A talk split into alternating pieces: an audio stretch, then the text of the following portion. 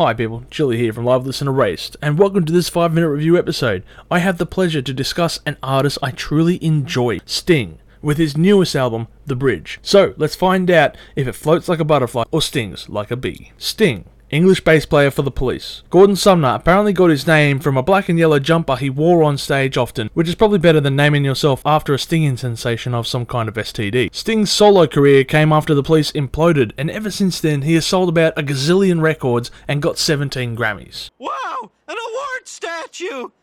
Oh, it's a Grammy. Here is the track list for his 15th studio album, and my thoughts. Rushing Water is your typical Sting song musically. Lyrically, however, this song takes a sharp right as it deals with panic attacks and nightmares in its lyrics. For what we've come to expect with Sting, usually singing songs of romanticism, it's a very dark song. But in the times that we are currently in, I guess it might be expected. I guess it's only scratching the surface lyrically as well, and it isn't the first time Sting has gone onto these fields of not so gold pastures. But it is odd to see this as an opener. A great song though. If it's Love is Next, and I hate whistling in songs. So we're off to a bad start. You know how I knew this was going to be a song by Sting?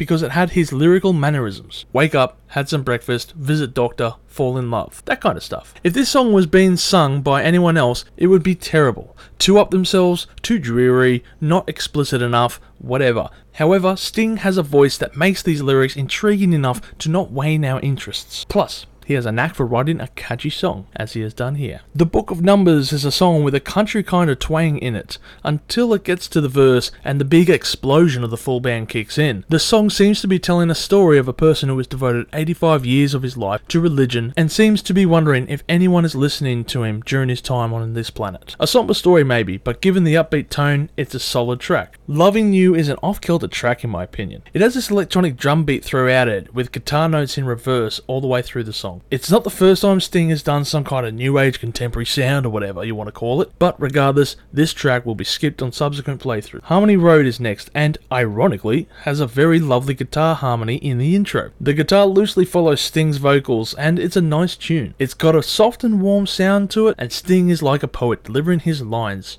probably one of the best tracks on the album here. For Her Love is next and sees a semi-acoustic piece delivered by Sting in a slow flamenco style with certain synth elements. It's an interesting song we can only expect Sting to do in his way a good track. The Hills on the Border is the following track, which has a kind of marching drum line. Its style is similar to the Americana sound, with the addition of string instruments and accordions. Captain Bateman is the next track, and this is a retelling of an old folk song regarding Lord Bateman, who was a captain and was taken prisoner in a foreign country. It's a beautiful piece and another highlight to the album. Sting knows how to add a touch of flair to some songs, and this is a great example. The Bells of St. Thomas is a quiet tune recounting an interesting story that is set in Antwerp, Belgium. I won't add much more, for the song is interesting and seems to be painted in such detail that there must be an air of reality to it somewhere. It's not a bad song for a coffee shop jazz track, Chili said in jest. The Bridge is the title track of the album, and stars Sting and an acoustic guitar only. Short and sweet, this jaunty track will be passed before you know it. Waters of Tyne is next, and is tied to the previous track, so make sure you listen to them in succession. It's also a re-recorded version of the same song Sting originally recorded with Jimmy Nail some 20 years ago. Captain Bateman's Basement is the following track, and this is an instrumental track with Sting performing some scat singing harmonized by his bass playing, and it is a solid track. Sitting on the Dock of the Bay is next, and this is a cover of the same song originally by Otis Redding.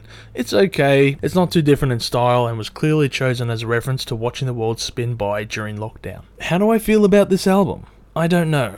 I'm a sucker for songs by Sting. He is my Achilles heel and I'll always have a spot for him. I even have extremely fond memories of some of his songs that whenever I hear them being played it will put me immediately into a good spot. It's very rare to have music like that. As for this album, maybe I had high hopes coming into it since I loved 57th and 9th. This one leaves me feeling a bit hollow, however. Whether that is the style that he is going for and I have unknowingly fallen for this trap, or this is a byproduct of the album, I'm not sure. What I am sure of though is this. The album fell short of expectations to me.